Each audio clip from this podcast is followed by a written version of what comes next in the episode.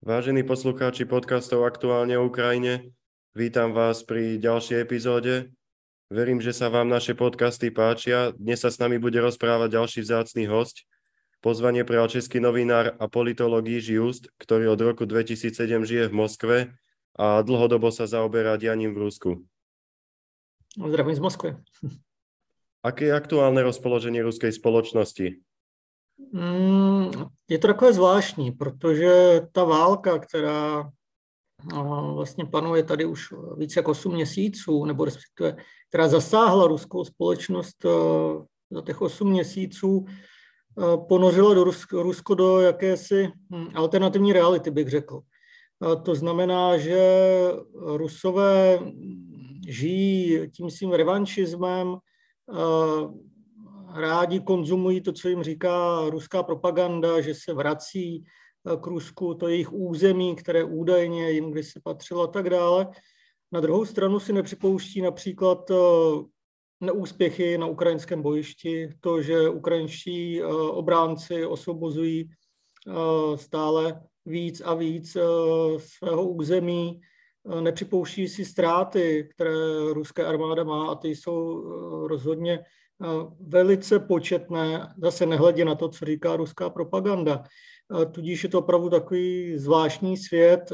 Já už nemluvím třeba o sankcích, které Rusko vlastně vyloučili úplně z toho normálního života, normálně to, co je pro nás normální život, spustili takovou, řekněme, kvazi železnou oponu.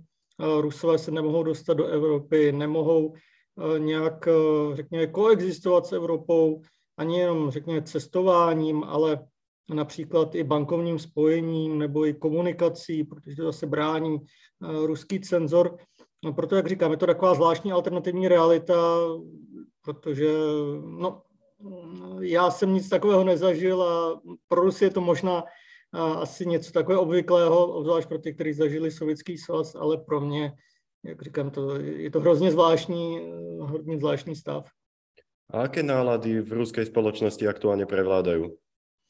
Já bych řekl, že drtivá většina Rusů pasivně nebo aktivně podporuje tu Putinovou válku proti Ukrajině. Zdůraznuju je to pasivně, protože hodně Rusům je vlastně ta válka úplně jedno. Jim stačí to, co jim řekne ruská propaganda, to, co se dozví z televize, z novin, z rozhlasu. Ta válka je pro ně někde, nebo respektive byla ještě do nedávna, tam někde daleko, protože si skutečně neuvědomovali, že tam umírají ruští vojáci. To změnilo částečně v koncem září vyhlášená mobilizace. Tehdy si Rusové už skutečně uvědomili, že ta válka se jich přímo týká, protože ty povolávací rozkazy dostávali opravdu hromada Rusů, nehledě na zase proklamace ruského režimu, jestli bude týkat jenom omezeného počtu lidí a tak dále. Tehdy skutečně se Rusové pocítili, že ta válka je blíž k ním, že skutečně kdokoliv může dostat ten povolávací rozkaz, kdokoliv může zaťukat na dveře a dát jim ten bílý lísteček s razítkem z vojenského komisariátu.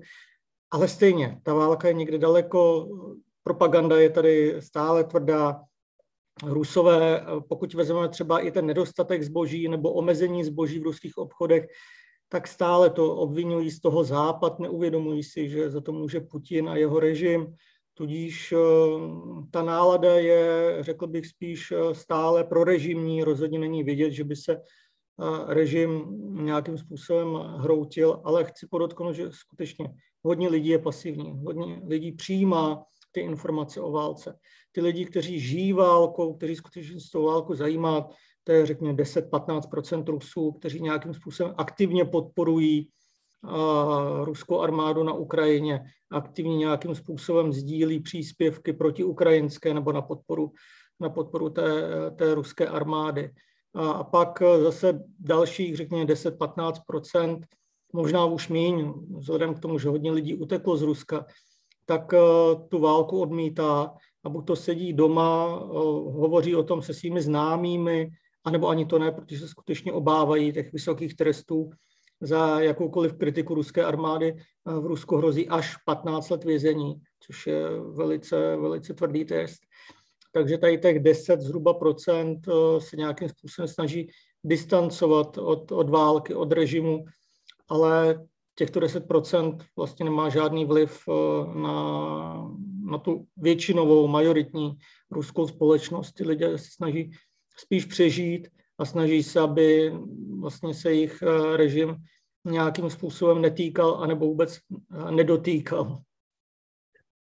Existuje v Rusku vůbec ještě opozičná politika, alebo Putin tento priestor už úplně vyčistil? No, vlastně Vladimir Putin tento prostor vyčistil uh, před rokem. Uh, ta nejzásadnější událost byla, když uh, byl zatčen a následně odsouzen předák ruské opozice Alexej Navalny. Ještě předtím vlastně ruská opozice byla silně marginalizovaná, tudíž měla minimální podporu u Rusů. A teďka je atomizovaná, tudíž to znamená, že nemá jednotného lídra, existuje několik hnutí, několik spolků, několik blogerů, které skutečně mají nějakou váhu v té ruské společnosti, ale nejsou, řekněme, nějakým sjednocujícím elementem, který by eh, Rusům řekl, jaká je situace, že bude hůř a pojďte s tím něco dělat. To je taky dáno tím, že Rusové na to vlastně nejsou zvyklí, protože Vladimír Putin, a vlastně ani ne Vladimír Putin, to je řekněme takový symptom ruské politiky od rozpadu Sovětského svazu, ta opozice byla vždycky potlačována.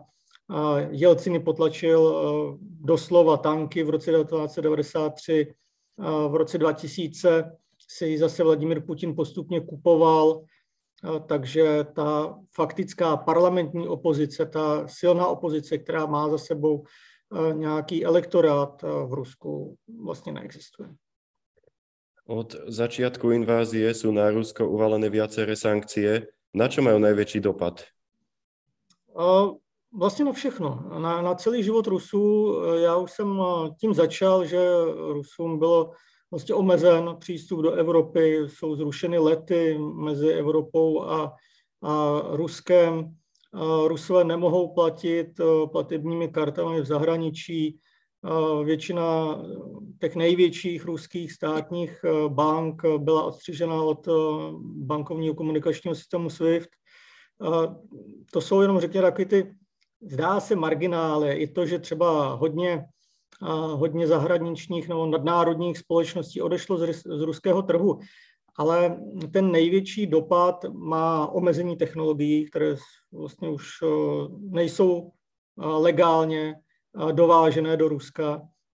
A největší dopad bude mít bez zesporu eh, ty ropné sankce, které se plánují už, už brzy, no, protože ruský rozpočet je samozřejmě velice silně dotován právě vývozem energetických surovin primárně na evropský trh.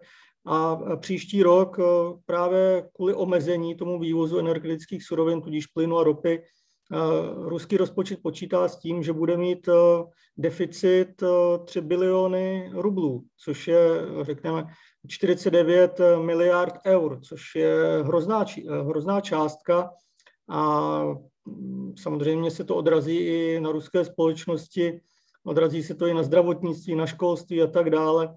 Tudíž rozhodně ty sankce jsou účinné Možná někteří z nás, já taky samozřejmě, by si asi přáli, aby ty sankce měly rychlejší nástup, aby eh, měly nějaký eh, silnější tlak na to ruské vedení, ale já si myslím, že ani tyto citlivé sankce spojené s ropou a plynem eh, nepřesvědčí Vladimíra Putina, aby zastavil tu zločinnou válku na Ukrajině. Proto ty sankce fungují, existují, ale na změnu ruského režimu nebudou mít vlastně žádný vliv. Ale je třeba si uvědomit, že skutečně ty sankce jsou velice účinným nástrojem, nehledě na to, jak se to třeba lidem v Česku nebo na Slovensku může zdát. Čo hovoríte na gesto Olega Tinkova, ktorý sa demonstratívne vzdal ruského občianstva včera a ostro kritizoval vojenskú inváziu? Mm-hmm. Uh, Oleg Timov je velice výrazná osoba mezi podnikatelskými elitami v Rusku. On skutečně byl vždycky jaký pokrokový, jaký v rámci, řekněme, toho svého biznisu v té, ve spojitosti s bankovnictvím, tak vlastně i se svými názory. On se těmi názory netají, on fakticky nemá ani co ztratit, protože on trpí velice závažnou nemocí, prodělá rakovinu, není jisté, jestli se mu třeba nevrátí ale každopádně on eh, je ochoten riskovat a to jeho gesto samozřejmě nebude mít žádný vliv na, řekněme, Rusko, ale je to prostě gesto významného člověka, který se chce distancovat od toho, co se děje v Rusku a co dělá Rusko.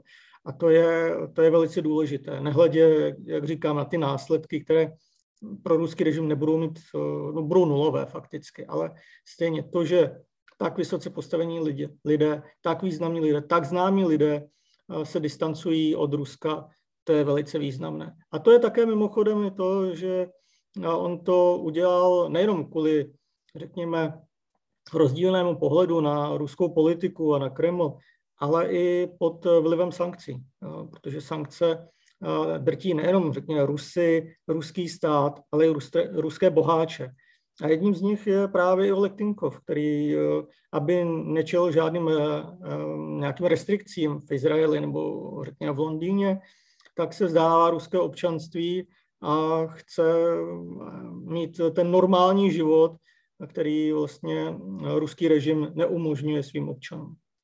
Byl toto hlavní důvod, právě aby se vyhol sankciám? Já si myslím, že je to jeden z těch důvodů, stejně jako to, že prostě nesouhlasí s tou ruskou politikou, nebo respektive s politikou, kterou vede Vladimír Putin. Myslíte si, že se můžu k němu přidat i další významné osobnosti v Rusku? Mm, to si nemyslím, protože on vlastně se v Rusku nenachází, pokud se nemilím, on by se měl nacházet asi v Izraeli, tudíž on je v relativním bezpečí.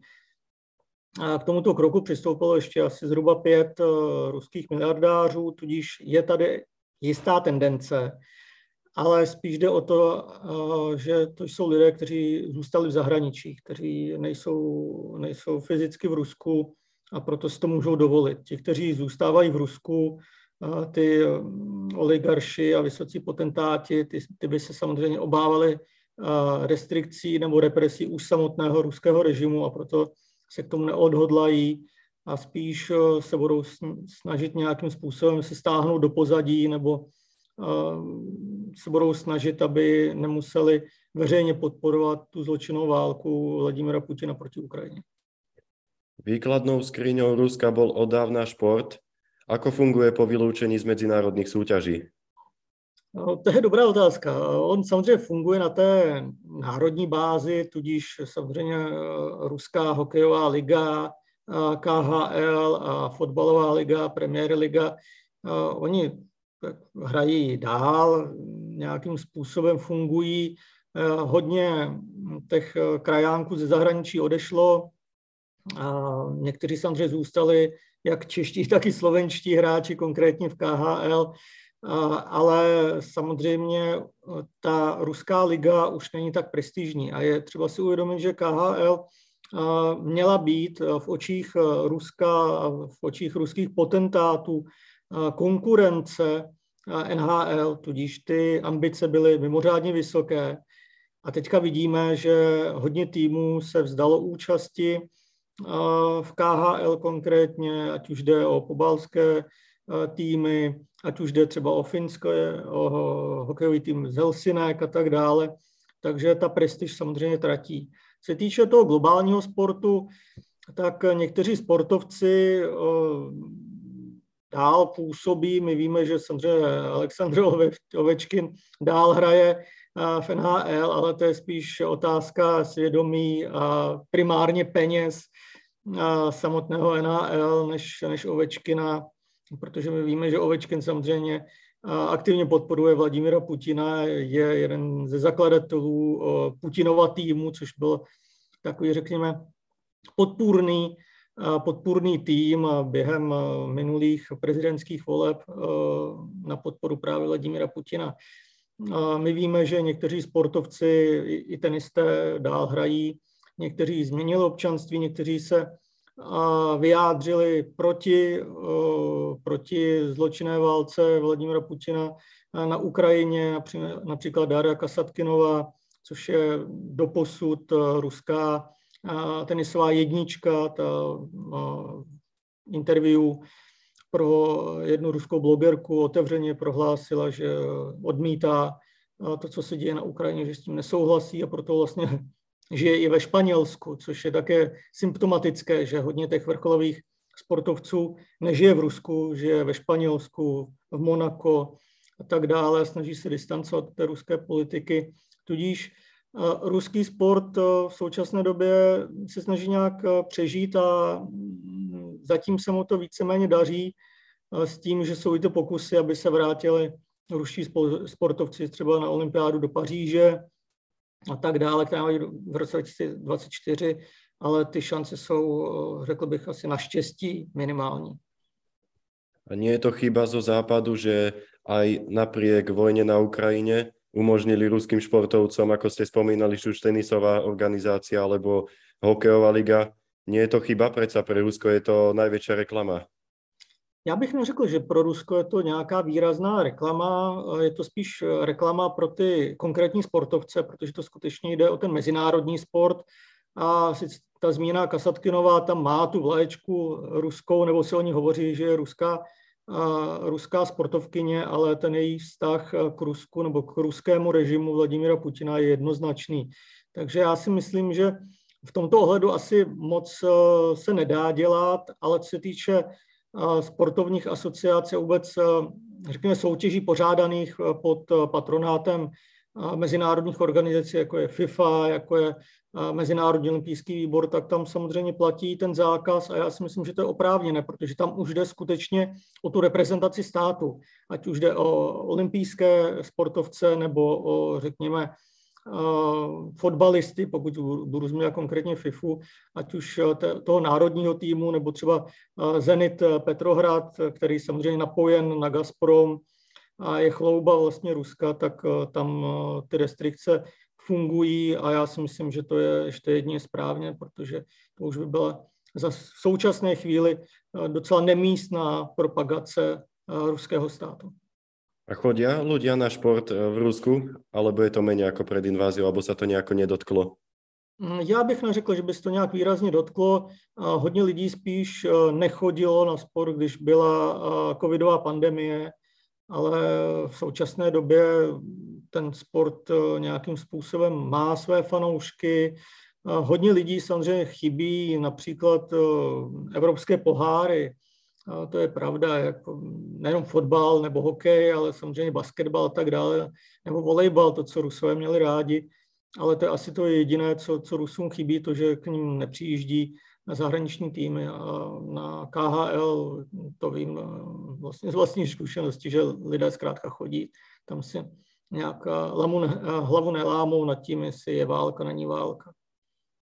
Ak by som sa opýtal priamo vás, nebojte sa o svoju bezpečnosť, predsa ste názorovo proti ruskému systému aj v prípade vojny na Ukrajině.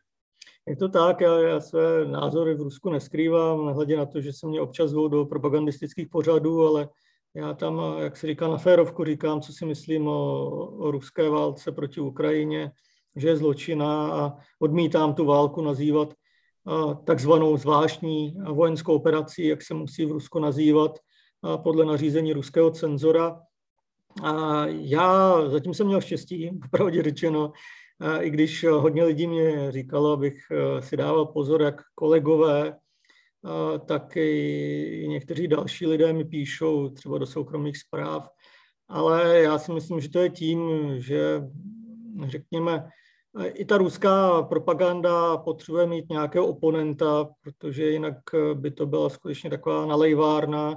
Všichni by se plácali po ramenou a, a přeci jenom ty talk show, tam je, řekněme, ten akcent, tento slovo show, aby, aby to nějakým způsobem lákalo ty diváky, takže oni si tam nechávají takové, řekněme, oponenty, kteří jsou samozřejmě uh, proti, ale a řekněme, vždycky je možné je ukřičet, vždycky je možné je umlčet, když je potřeba. Se týče nějaké bezpečnosti, ta situace samozřejmě tady je nepříjemná, co si budeme povídat, ale naštěstí asi je to tím, že jsem z České republiky, že nejsem z, z Velké Británie nebo ze Spojených států, tak na mě nejsou asi zaměřeny nějaké služby nebo nějaké represivní orgány v Rusku, takže já se tady cítím relativně, podotýkám relativně bezpečně, pokud by se to nějak změnilo, aby jsem se samozřejmě okamžitě vrátil domů do České republiky. Ako na to reagují v televizi, keď jim pověte jinou pravdu, ako oni chcou počuť?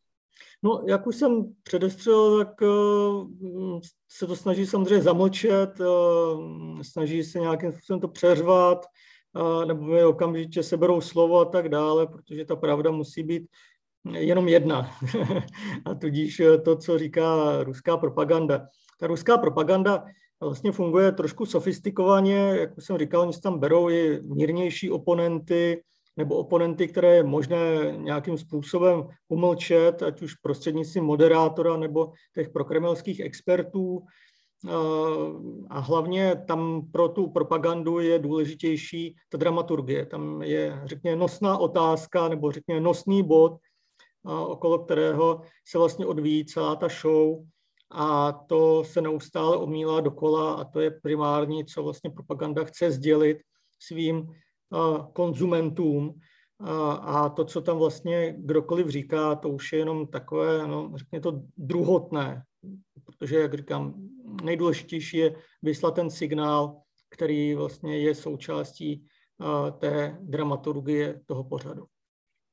Ako hodnotí aktuálnu situáciu nejvyšší představitelé v Kremli?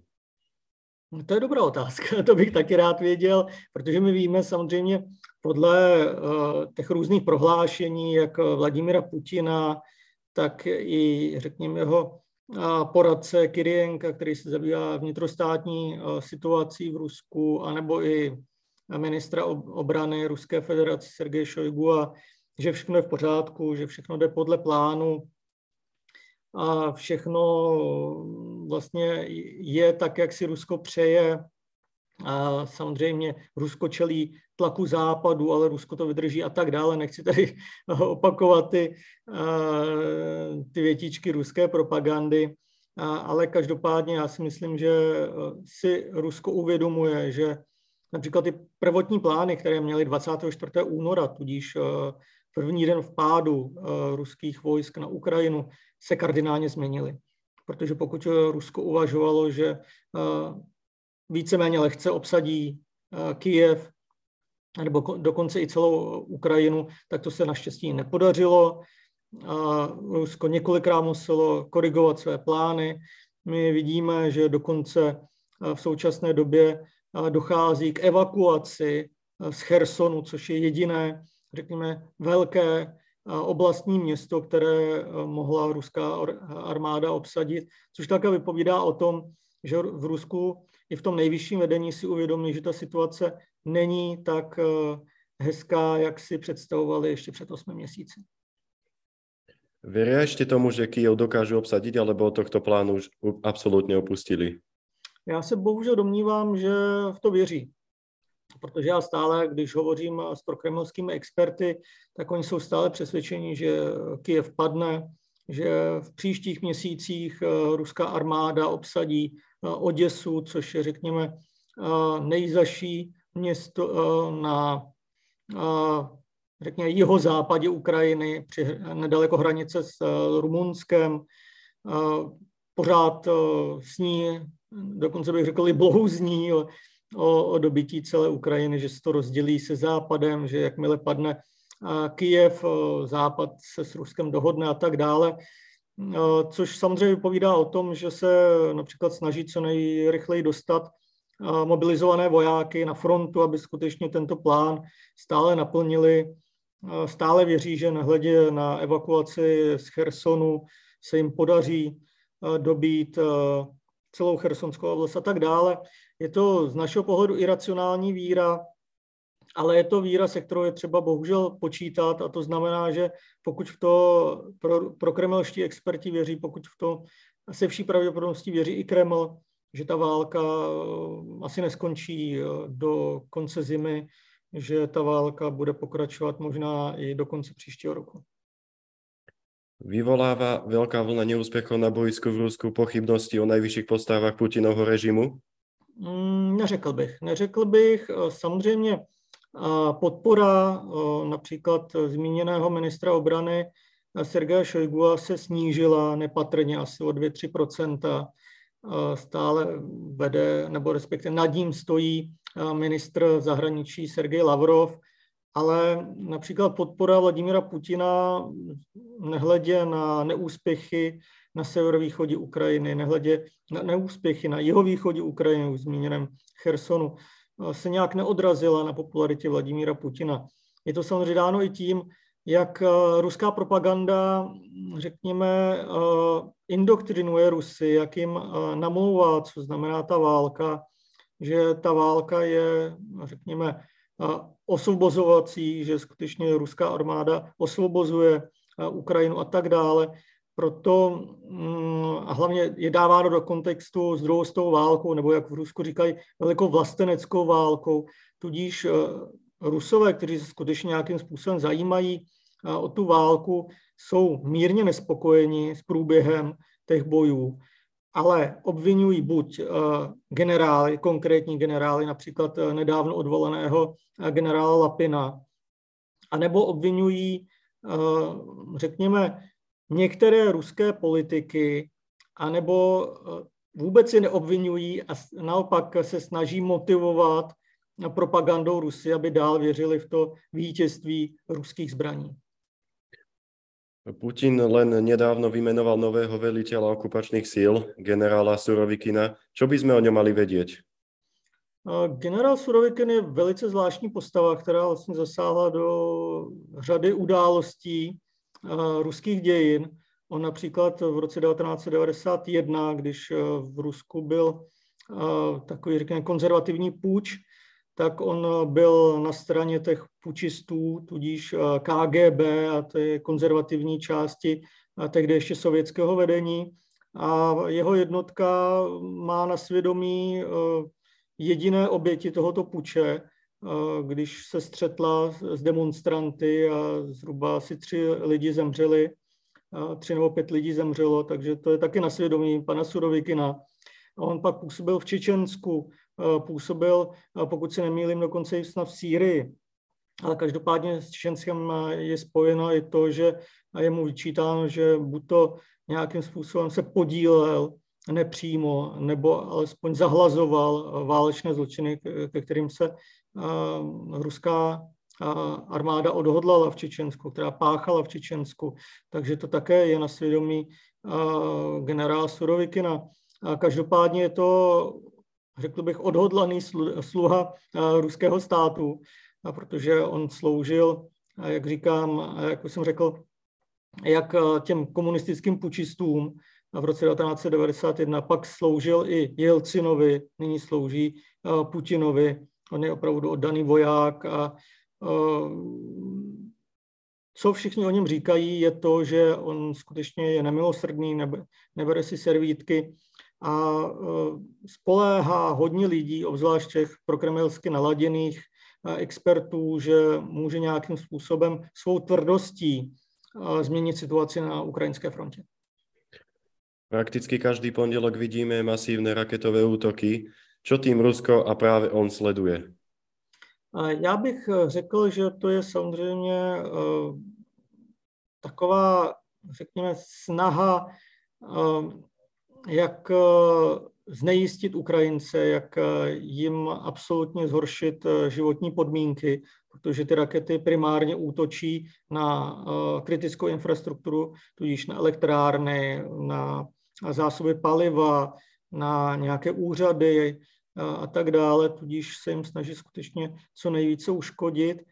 A pak další samozřejmě je to, že Rusko chce dokázat, že stále má ty rakety, o, o jejichž um, počtu se stále vedou diskuze, kolik ještě zbývá těch kalibrů, kolik zbývá těch raket H, H-105 a tak dále. A každopádně je to také ukázka toho, že Rusko ještě má tyto zbraně. A pak je to samozřejmě i snaha nějakým způsobem, uh, aby ukrajinskí obránci museli utrácet svou, svou protizdušnou obranu právě na tyto útoky, tudíž je také, řekněme, vysilují tímto způsobem. Ale to primárně je samozřejmě demoralizace ukrajinské občanské společnosti, demoralizace Ukrajinců a snaha jim zničit tu kritickou infrastrukturu. Ako takéto útoky reprezentují média v Rusku? No, ruské média právě o nich hovoří jako o tom, že jde o útoky na kritickou infrastrukturu jako odplatu. A teďka si můžeme vybrat. Eh, nedávno to byla odplata za útok na, na lodi Černomorské flotily v Sevastopolu. Pak to byla odplata za uh, výbuch na Krymském mostu a tak dále. Ruská média, oni jsou v tomto ohledu obratná, oni si vždycky najdou uh, nějakou výmluvu, proč ruská armáda tak eh, já bych řekl, necitlivě útočí na ukrajinské civilisty, ale je to jenom zámenka, protože vlastně ve skutečnosti je jedno, co řekne eh, ruská propaganda, co řeknou ruská média. Eh, ta vlastně tvrdí jenom to, co si Kreml přeje, aby ruští občané slyšeli. Ak sa pozrieme na mobilizáciu, mala očividne iný efekt, ako si Putin predstavoval. Čakali jste takú tragickú vybavenosť v úvodzovkách druhé armády světa? Já jsem to nečekal, protože přeci jenom správně jste zmínil, že ruská armáda se považuje a prezentuje jako druhá nejsilnější armáda na světě a proto ve skladech by asi měla mít ty odpovídající výzbroj a výstroj, což se ukázalo jako, jako že k tomu opravdu nedošlo. Je to takový ten tradiční ruský šlendrián, tradiční ruská korupce je samozřejmě mimořádně tristní, když e, ruská propaganda vychvaluje ruskou armádu a pak rodiče těch mobilizovaných lidí, nebo nejenom rodiče blízcí, jim musí kupovat e, nejenom spacáky, ale dokonce i trenky, ponožky, protože to nic, to, z toho jim nic nedává ruská armáda. A to si myslím, že skutečně je mimořádně uh, tristní, ale každopádně Rusům to moc nedochází. Uh, Rusové se snaží pomáhat těm mobilizovaným uh, občanům, takže to, že by to vyvolávalo nějakou mimořádnou nevoli, já jsem si nevšiml. Někteří samozřejmě reptají, frflají, jak se říká na internetu, a proč musí si platit tam za uniformu a tak dále, ale že by z toho byl nějaký protest, to, to za těch eh, hm, zhruba, no bezmála už měsíc, co probíhá ta, eh, ta mobilizace, k tomu, k tomu nedošlo, jenom k některým incidentům. A každopádně je to rozhodně nečekaná věc, ale zase to je, řekněme, z toho vojenského hlediska trošku podružné, protože ti vojáci nějakým způsobem budou vybaveni. Horší je to, že se skutečně docela velký počet Rusů dostane na tu frontu. Budou zabíjet nejenom Rus, ukrajinské vojáky, ale bohužel i ukrajinské civilisty. Tudíž i, i to je mimořádný problém, protože prostřednictvím té mobilizace ta válka se bude ještě protahovat a Ukrajinci budou bohužel trpět. Vy ste na vlastné oči videli, ako prebiehajú protesty občanov proti mobilizácii. Prečo následně tak rýchlo vždy skončia? No, protože vlastně nemají tu širokou podporu. Je to, uh, jsou to akce, které jsou, řekněme, výrazem frustrace, výrazem hněvu, ale spíš jednotlivců, ne nějaké organizované skupiny. Protože, jak už jsem řekl, ta ruská opozice je atomizovaná, je rozdrobená. Ruský režim se postaral o to, aby, aby většina ruská společnost nevěřila těm, řekněme, odvážným, ale bohužel opozičníkům, kteří se nachází v menšině, mimořádné menšině, takže ty protesty skutečně jsou jen taková, řekněme, taková vždycky jiskřička, která bohužel vždycky vyhasne bez toho, aniž by měla nějaký pokračování nebo aniž by se něco víc rozhořelo. Ukrajina v posledných mesiacoch zaznamenáva úspechy na frontovej línii. najskôr blesková, blesková charkovská protiofenzíva, následné zničenie Kerského mosta, postup v Chersonskej oblasti. Ako Putinov režim toto vysvetľuje svojmu publiku? On se to snaží eh, příliš nevysvětlovat, protože pokud vezmeme například to, to úprk ruské armády ze severovýchodu eh, Ukrajiny, tudíž z Charkovské oblasti, z Izumu a tak dále, tak eh, oficiální pozice je taková, že došlo k přeskupení ruské armády. A to něco podobného se hovoří i o jihovýchodu Ukrajiny, o Chersonu, kde se hovoří o tom, že samozřejmě Ukrajinci s pomocí západu útočí, ale my se snažíme minimalizovat lidské ztráty, proto evakuujeme lidi z Chersonu, snažíme se zabránit, aby ten v úvozovkách, teďka cituji tu ruskou, tu ruskou propagandu, ten nacistický režim likvidoval naše lidi. Je spíš jiná otázka, která mě připadá jako důležitější, že ruská propaganda fakticky nehovoří o tom, že k válce nyní dochází na ruském území, protože Rusko nedávno anektovalo nejenom Doněck a Luhansk, ale i část záporské oblasti a právě Chersonskou oblast. A ruská propaganda fakticky o tom mlčí, že Ukrajinci ukrajují z toho, z toho Ruska to by bylo samozřejmě pro ruskou eh, propagandu mimořádně citlivé téma a proto nehledě na tu anexi eh, vlastně ruská propagandistická média neuznávají oficiálně eh, tato území jako ruská. Ozbrojené sily Ukrajiny zlikvidovali 10 tisíce okupantov. Nie je to už dosť na to, aby Rusi začali meniť postoj k vojně? Hm, Neřekl bych.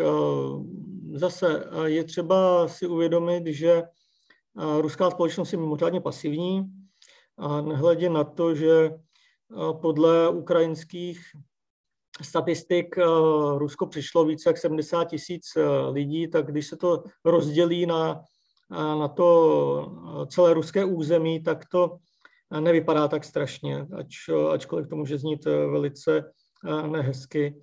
Rusové skutečně neuvědomí ten rozsah toho konfliktu a rozsah těch ztrát, protože jak už jsem řekl, buď to věří té ruské propagandě, která jim, která jim řekně, vysílá z Kremlu, anebo se snaží nějakým způsobem v situaci přežít, takže se snaží ignorovat dokonce i takové strašlivé věci, jako je 70 tisíc mrtvých vojáků.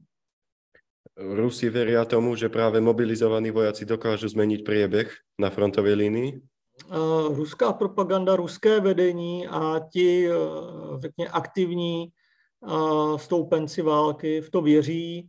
Eh, já si myslím, že minimálně samozřejmě stabilizují ty, tu situaci na frontě, to, to asi bez zesporu, ale že by dokázali prostřednictvím těch mobilizovaných nějak kardinálně, radikálně zva, změnit situaci na frontě, to, to asi ne, že by skutečně nějaký eh, mobilizovaný Ivan, který eh, před eh, měsícem dojil krávy, dobil Kijev, to zase myslím, že je málo pravděpodobné.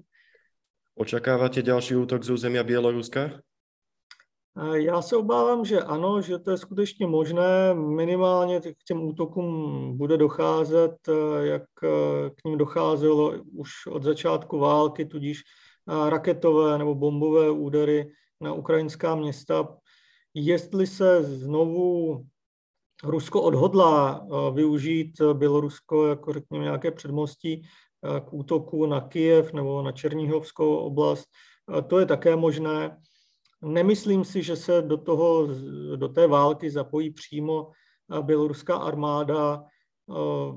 Pokud by skutečně asi se zapojila, tak už by se zapojila a trošku dřív, nedošlo by k mobilizaci a Vladimír Putin by využil právě ty v ozovkách spojenecká vojska z Běloruska, k čemuž nedošlo. Takže já se domnívám, že, že asi dokud nebude na bojišti nějaká kritická situace, tak se běloruská armáda asi nezapojí. Moja klasická otázka na záver. Dokáže podľa vás Ukrajina napokon oslobodiť svoje celé územie vrátane Krímu? Já bych si to přál, ale eh, bude to velice, velice těžké, velice krvavé a já doufám, že u toho padne co, nej, co nejmíň uh, ukrajinských obránců. Chcel by som sa veľmi pekne poďakovať za váš čas a informácie priamo z Moskvy. Já také děkuji, nashledanou.